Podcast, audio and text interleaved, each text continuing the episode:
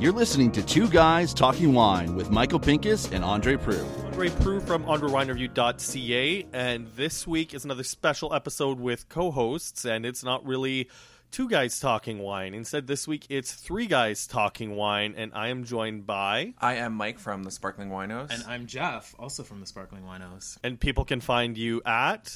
at spar- sparklingwinos.com. Or on Instagram, Twitter, and every other social media outlet at Sparkling Winos. And if you get a chance, make sure you follow these guys on social media because the content they create is great. And it's really how I discovered them in the first place. And don't worry, we're going to talk about social media and we're going to talk about sparkling wine. But before we get to that, I wanted to talk a little bit about an event that we both attended the Ice Wine Gala that takes place at the beginning of January. Yeah, it was a great event. I think we really enjoyed it. This was our second time attending. Uh, and it, I think it's the the most interesting thing is to see so many different ice wines sort of under one roof. Yeah, absolutely. Um, I mean, ice wine's obviously quite a special thing here in Ontario and kind of part of our identity when it comes to our wine industry. And um, so it's it's really cool for people that. I mean, I don't drink a lot of ice wine. I mean, I might I might pick up a bottle at around the holidays to share with family and friends, but Yeah. it's really cool to have the opportunity to taste kind of everything that's out there.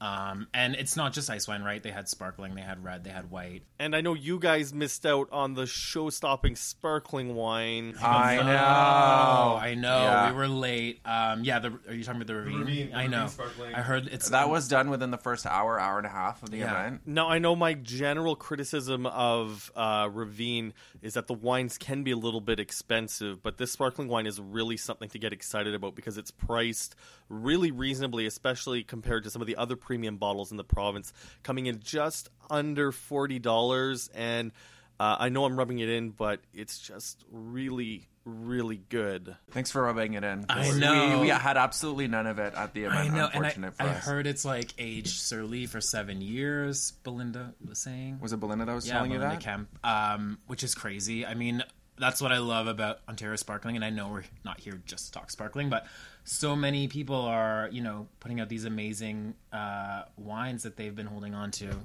for years, uh, uh, aged The patience like is five paying off. years. Yeah, definitely. And I mean, it's really interesting to see how people are kind of mucking around with the formula and the time on lees. Uh, I mean, it's sort of one of the worst kept secrets in Niagara that Stratus is working on their own premium sparkling with 10 years on lees. I know Creekside has done long time on lees. And of course, I can't forget about Kew and the Rosalie, which I think is six or seven years on lees, if I'm not mistaken. Yeah. It's seven years on the lees now, and get it while you can because it's going to be switched up soon for the uh, the new release. yeah. The next vintage is a 2016. But you can still get good traditional method sparkling wine that hasn't spent a whole lot of time on lees. absolutely, Definitely. yeah. I mean, the Featherstone Pinot Rosé, the the Rosé Joy. I don't even think it spends a year on lees. Was that the one they had at Cuvée at the après Cuvée? No, Fielding. It was Fielding. Okay. That was that was that was fantastic. Yeah. I mean, it's interesting when you go to this ice wine gala and you get to walk around the room and taste all of these wines and really have a chance to savor and enjoy the ice wines. I can't help but come back to that question that I explored with uh, Konrad Ejbich a couple weeks ago. Why aren't we drinking more ice wine? I mean, that's a question that I had while I was walking around the room. I know that price point is part of it, and I know ice wine, especially, is part of the Canadian identity. And I mean, it just seems like the domestic consumer, the Canadian consumer, has sort of fallen out of love with ice wine. I think it's definitely consumption habits are changing. You probably know that more than anybody, but I think the versatility around ice wine in terms of having it not just as a as a product on its own makes it um, a fun a fun thing to try. Like I guess where I'm going with this is I really enjoyed having a bit of ice wine over, over my sparkling at the various stations. Yeah.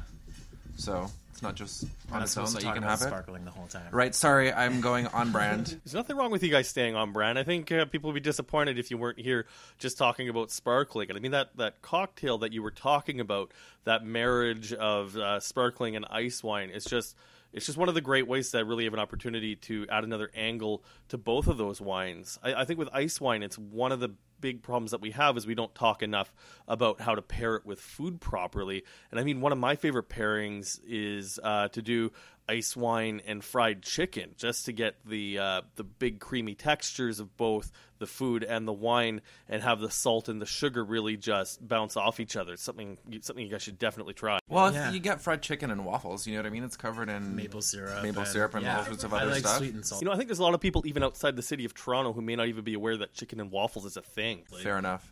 I think a lot of people don't think about maybe non-traditional wine pairings in general, and I think you know we did that night where we got together and made steak and had Blanc de Blanc, Steak and sparkling. and it was right? great. So good. One of my favorite things. yeah, Was it Blanc de Blanc? No, it was a rosé sparkling. I think we had had a few bottles. a few bottles bottles. Yeah, it's been a while. All right, now before we get to the next part of the uh, ice wine event that we were both fortunate enough to attend, you've brought a bottle of wine for me to taste, and uh, it's going to be interesting because I've been fairly critical, not necessarily on the podcast, about sparkling wine from California. And I mean, I've made no secret about the fact that I love Californian wines. I love California Chardonnay. I love Californian uh, Cabernet Sauvignon. But there's just something about the sparkling that uh, doesn't quite do it for me. So, what have you brought here? We like to stir the pot, so you're welcome. you want to go ahead? Uh, sure. So this is from Frank Family Vineyards um, in Carneros, and it's a Blanc de Blanc, uh, 100% Chardonnay, from what I remember. Um, and they hand riddle everything, which is kind of cool. I kind of like. I see you smirking over there. I really like it. You don't? I do. Oh, I do. already. Oh, you Really? do? Oh, Oh, okay, Okay. awesome. Yeah, it's So it's it's got the bracing acidity. I haven't sniffed it yet to provide my feedback on the olfactory kind of um, I think spectrum. is, if I had this in a blind tasting, I wouldn't guess it's California, and I guess that's. I mean, we. You're talking about you don't like California sparkling wine, so I think maybe that's a good thing. It it, it tastes like it comes from a much cooler climate, and Definitely.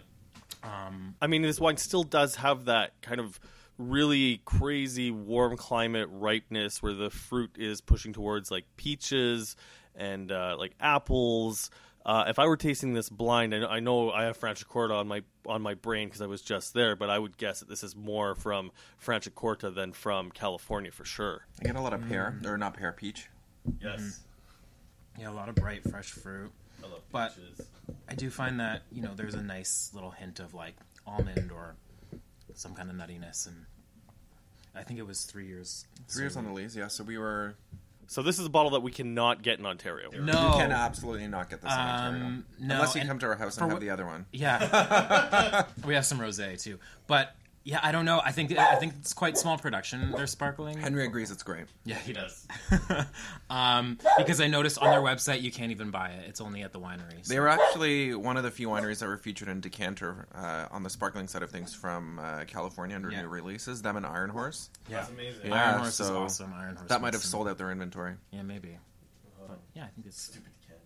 Right? Speaking of decanter, wasn't uh, Hinterland? Hinterland was on- was featured. Which wine? Do you remember? I think it Uh, might have been Sacrament.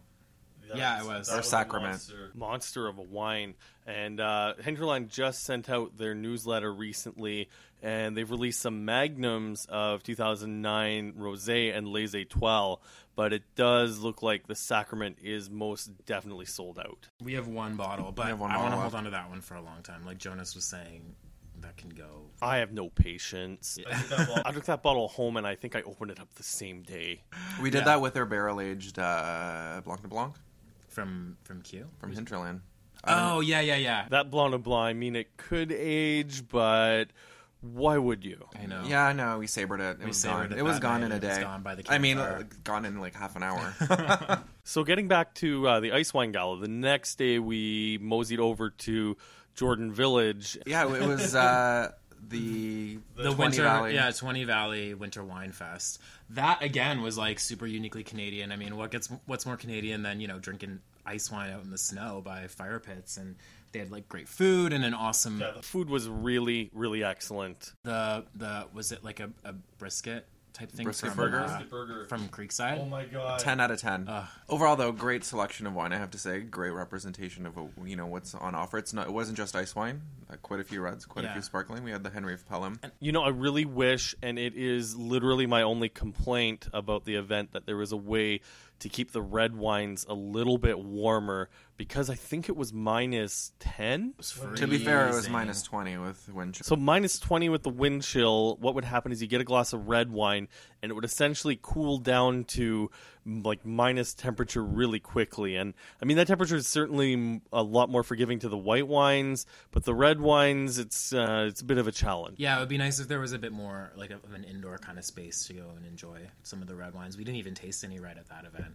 But um, the thing that I really liked about it, that was our first time there at the Winter Wine Fest, and it, it's really cool to see that Ontario is like a, a year-round kind of wine destination. I mean, so many places you go in the spring, summer, and in the fall for harvest, but the winter it's like a dead zone. And uh, even last week we were in Niagara on the Lake, and they had like the the ice wine kind of village downtown. From that were awesome. I didn't even know that that event existed. I didn't either. Yeah, they reached Um, out to us and it blew our minds because it was such a fun event for that time. Well, any time of year, but really with that time of time of year. It was Yeah, and they great. had all the like amazing ice sculptures and like tons more uh, amazing ice wine and some sparkling and it's just really cool. It, it's just like I said a million times, so really like uniquely Canadian and it's something special. Um, to get I think out for the region do. for sure. I do think it's something that we take for granted, especially as Torontonians, that so much of um, visiting Niagara and visiting the wine region seems to revolve around the summer,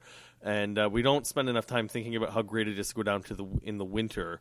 Uh, I mean, we don't have to fight with uh, with other tourists or big buses showing up at the wineries. It really is a great opportunity to kind of spend a little bit more time and see the wineries working at a bit of a slower pace. And I mean, the price of a bottle is the same in the winter as it is in the summer. I think for us too, the the interesting in, in doing this for just a little bit over a year is the response that we've received from uh, the different wineries. You know, you go in and you ask your questions, and people are super excited to help you to understand what they do and why they do it, and what makes them different, or you know what I mean. I think that's been the the most surprising and exciting thing for us. And it's interesting because obviously we like sparkling wine, but there's so many other things that Ontario is really good at that um, I personally wish that restaurants would take it on as as part of their wine list challenge. Well- Put it on the wine list. Yeah, it's really damn good.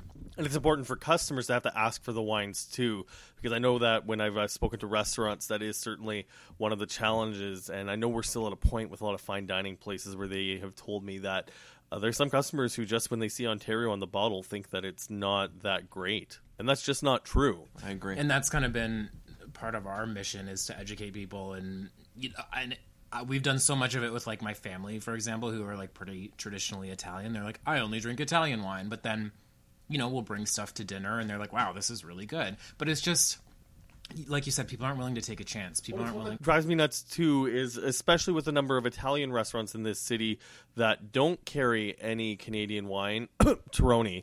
Uh, and we have so many Italian families that have settled down in Niagara and are are making wine. There's really no excuse to not carry a, a Niagara Pinot Grigio on your list. yeah Totally. absolutely I like the intonation. You got really passionate. Well, it's well, it's sort of a personal mission of mine that I'd love to see more Ontario wines on wine lists at restaurants in the city. But one thing I really think that we should start looking to take on is nearly every pub in this city. They're charging an extra 50 cents or 75 cents a pint to serve craft beer. It's craft beer everywhere. And you take a look at the wine that they're pouring. Yeah, they only have a red and a white, but it's always something cheap and mass produced. And I mean, I'm not going to pick on anyone, but let's face it, it's usually Yellowtail. And there's so many good uh, Ontario options they could choose from. Even if it's stuff from the general list from, say, Trius or Chateau des Charmes or Vineland or Peller. I mean, your customers are already paying a little bit more for beer. Why not give it a try with wine? And you might be surprised. You might sell some more wine. i totally agree and more sparkling on your menu, please. I would agree, especially with. and that's one great thing about Ontario sparkling, especially, is it's so affordable. Uh, there's so many options that you could choose that you could definitely pour by the glass. Totally. And I think so many people are going down the Charmat route. You know what I mean? Their wines get to market. They're a bit more affordable than a traditional method that you hold on to for a while. So there's so much choice in Ontario for restaurateurs to to pick up on. Okay, so now that we've gone way off topic about the Ice Wine Gala and how great an event that is, I did bring you here to talk a little bit about your blog. And there is a post in particular that I want to touch on. But before we do that, um, you actually have a post that I'm a really big fan of. And I was reminded of it today because I saw on social media that Peninsula Ridge has announced the launch of their new sparkling wine. And you have a fairly comprehensive sparkling wine map. And uh, if anyone is looking for a bottle of sparkling Ontario wine, they just need to go to sparklingwinos.com and check out this map. And I'm guessing that with Peninsula Ridge releasing this wine, they're going to be a new addition to the map. It's it's, It's, gonna it's, it's we try to update it quarterly, so it's uh, it's kind of. We were talking about it today. Um, we're a bit behind. So well, no, it, but it's like anytime we see something new, because you know sometimes a lot of it is like super small production or like kind of.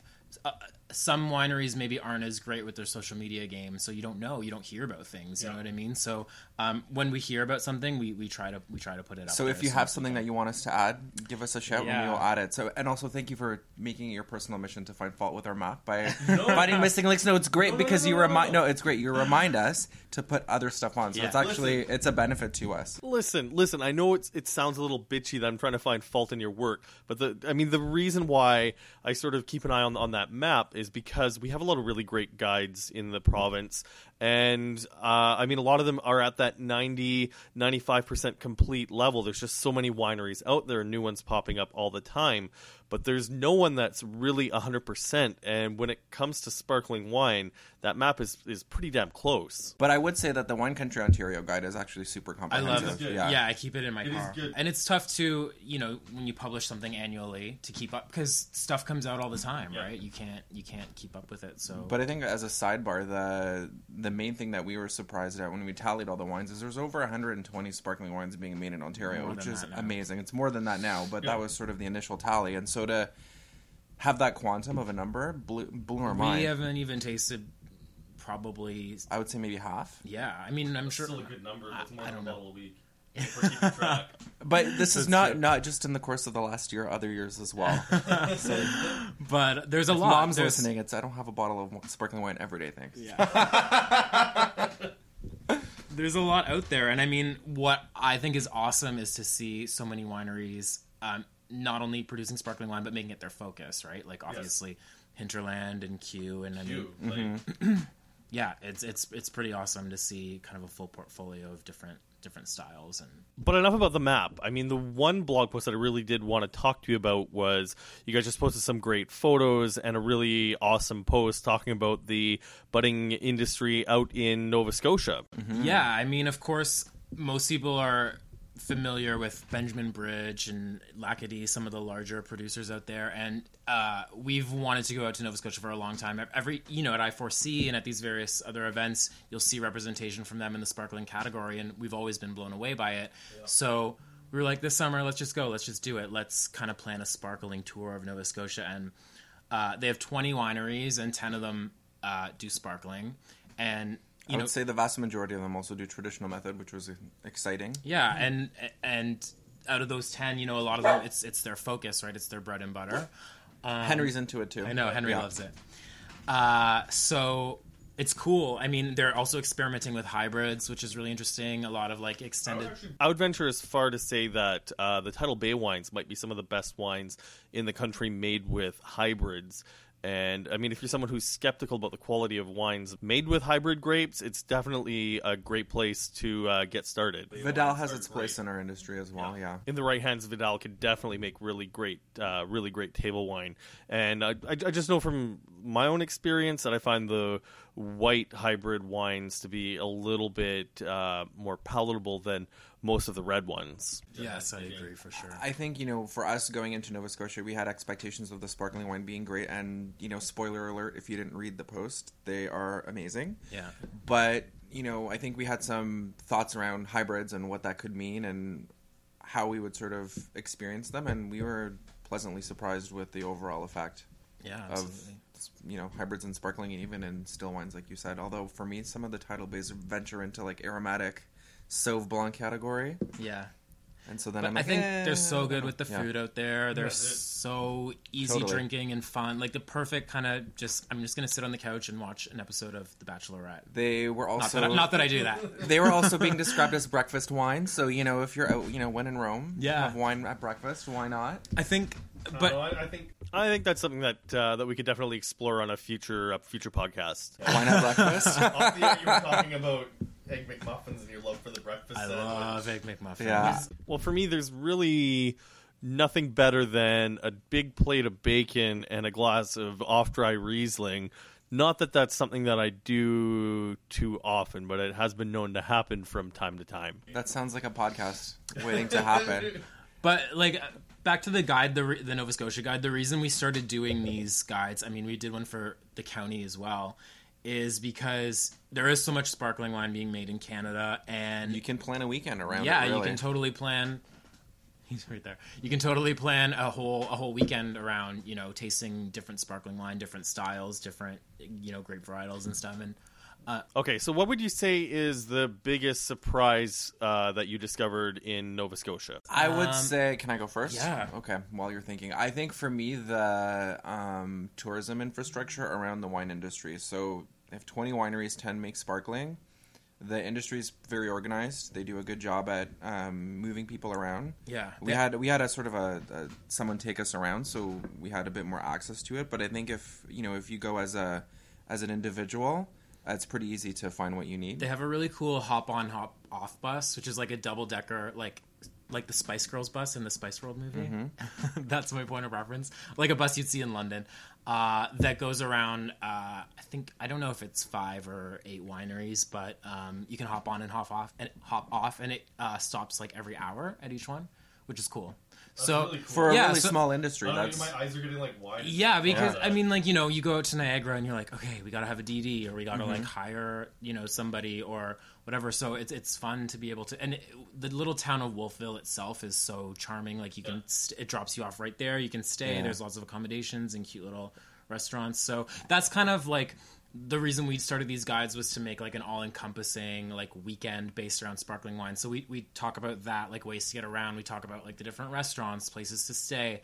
Um, so it's not just like these are the wineries you have to visit. All right, so just so we don't give away the whole blog post and people make sure they go to sparklingwinos.com to actually read the guide, what was your second favorite winery on the trip? Um, I really loved. Well, I don't. Did we say what our first was? No, the first they're gonna have to go to the website to read. Oh, okay, Oh, okay. So Give me a second. my second favorite would have been Lightfoot and Wolfville. I mean, we tried their Blanc de Blanc at I4C as well, which was amazing. and the regular Chardonnay. Yeah. also oh my amazing. god. Also And their Pinot yeah. Noir, like those are by far my favorite still wines uh, that we tasted. what blew my mind was that it's uh, it was a family warm. Sorry, go ahead. No, I, It's okay. blog post, the blog. Um, no, but they they had and- and they make other sparkling too. They make like uh, I think from hybrids as well. Like there's a white and a rosé, um, which are which are so fresh and fruity and delicious with the food.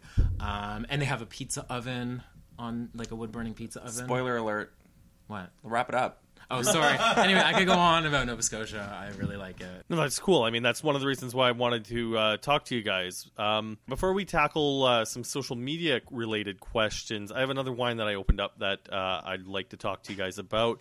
It's an unfiltered Cabernet Franc from a winery in BC called Intersection.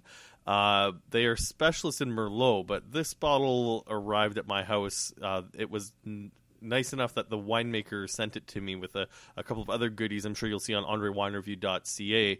Um, but it's really interesting tasting this wine because it's managed to hold on to its Cabernet Franc characteristics. It's got a little bit of a savory edge to it. Um, even though it, it, it's got the more the BC heat on it. Spoiler alert. We also like Cab Franc Mm, this is and making me want Chardonnay and pizza. Pinot, and Pinot Noir. Yeah, I just agree eat with the that. cheese. I'm gonna have to get into a piece of this cheese. mm, super tasty. So here's the social media question. Uh, what sort of advice would you give to people creating wine content who are looking to create better wine content on social media? Um, yeah, if you want to answer that question, Yeah, I'm gonna let's- eat some cheese. I'll, well, I'll put put out some starter points, I guess. You know, everyone has a different voice and a different approach to um, the information they convey. And I guess the bigger picture thing that I always wanted to that I guess I wanted to get at is that um, it's fun to be at the intersection, or where we find ourselves is being at the intersection of, um, you know, enjoyment and fun, and also uh, information. So we try to incorporate that a little bit when we can, um, notwithstanding the fact that we do like to have fun and. We do get to do a lot of fun and entertaining things that are captured through our social. Like teaching Jann Arden how to saber a bottle of sparkling wine. That was yeah, that fun. was definitely you know that She was nailed that it was first try. Yeah, she had the cleanest saber. I know. I saw it. Sabrage. It was amazing. But I think staying at the intersection of, of that like fun and entertainment is kind of what has been our sort of modus operandi for, for Instagram. But other than that, have a focus. Yeah, it's it's funny. I think there we get asked this question a lot, and like there's no real like rhyme or reason to it. I would say. I mean, we're just kind of sharing what we're doing, and it's like a real a real accurate representation of like I guess our lives. Not that we are literally like popping bottles of champagne every day, but um, I would agree. I would, I would agree with that. I mean, the fact that you guys hang out in the backyard and Yeah. a bottle of food, like I've been to your backyard. yeah, and that's so It is not. It's it is not staged. It's really nice. yeah pictures. so i think i think people can kind of get that that's who we are and i think that that's important so i would just say like be who you are you know show some of your personality um have a voice like stick to what you what you, you know is is you because if it's inauthentic i think people can tell that too Uh, yeah. um And create your own content that gives you control of the message that you're conveying. I think that's been kind Henry's of what. dying for some of this cheese Oh, yes, yes. no, yeah, I agree, and I, I, I think yeah, we, we really try to straddle the line between like fun and educational, you know. So it, it, it appeals. apart from creating authentic content, which is uh, obviously really important, how much thought or research goes into things like finding the correct hashtags to use, uh, especially on a platform like Instagram, where using hashtags is important to make sure that people are able to uh, to find your posts. It's hard to say because Instagram's changing all the time, Mm-hmm. and you know they're always doing something to make it uh, an interesting user platform for expressing your content. But we do we do take our time to curate the content and you know, re- like you said, research into I guess some of the hashtags. But I, I guess in recent days it hasn't been very. Well, I think it also helps to like see what's going on in the world. Like if it's like International Pizza Day, like take a shot of you having like pizza and wine, or like you know, internet. They have holidays for freaking everything. Like, so we try to. find out what the holidays are. There's like social media calendars. It's like called- these things exist. It's called uh, hashtag holiday. That's what you Oh. gotta look for. Is that the website? That's what I look for.